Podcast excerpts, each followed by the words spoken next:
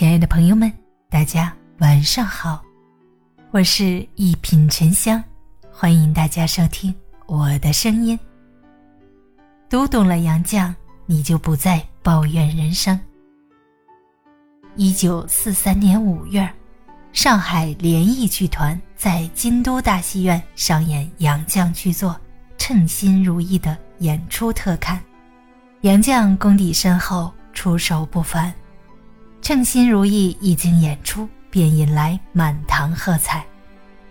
日本作家鹤见佑辅评价说：“泪和笑只隔了一张纸，恐怕只有尝过了泪的滋味的人，这才懂得人生的笑。”这句话不仅仅是对杨绛作品的褒奖，更同样诠释了他的一生。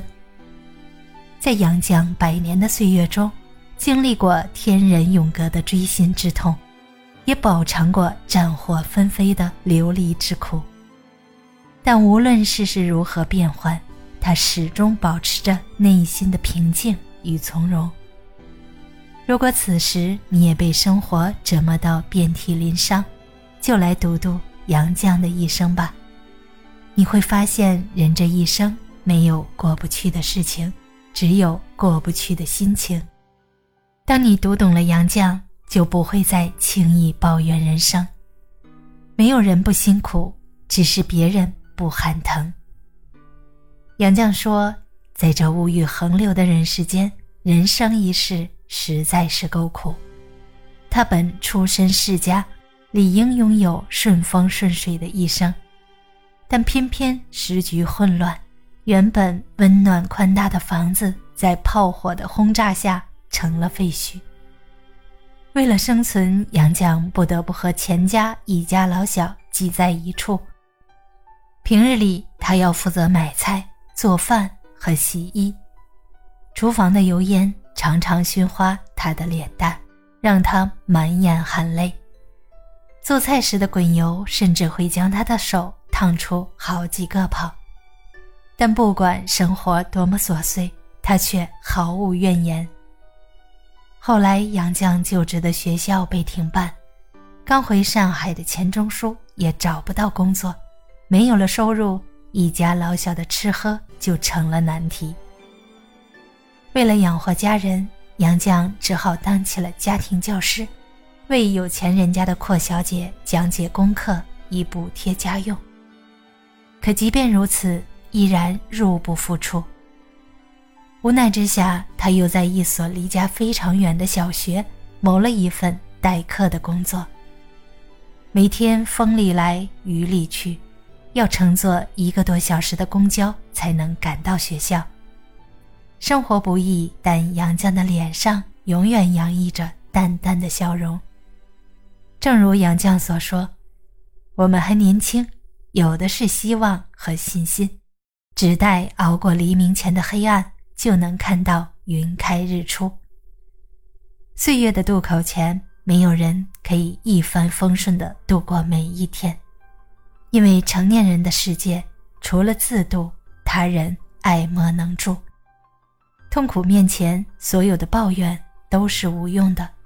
许三观卖血记中，许玉兰嫁给许三观之前，在餐厅里当服务员卖油条，因为长得好看。许玉兰还被周围人称作“油条西施”，追求她的人也不少。然而，嫁给许三观之后，许玉兰就变了。每次遇到什么事情，她就坐在自家的门槛上哭，边哭边抱怨自己的命苦。一开始，大家都会抱着同情的态度安慰她几句，时间久了，别人听的次数多了，厌烦了。留给他的只有无情的奚落和嘲笑。傅首尔说：“人类的悲欢并不相通，成年人的崩溃不需要观众。在绝大多数时候，在你看来那些痛彻心扉的伤，在别人眼里不过是无意间落在身上的尘。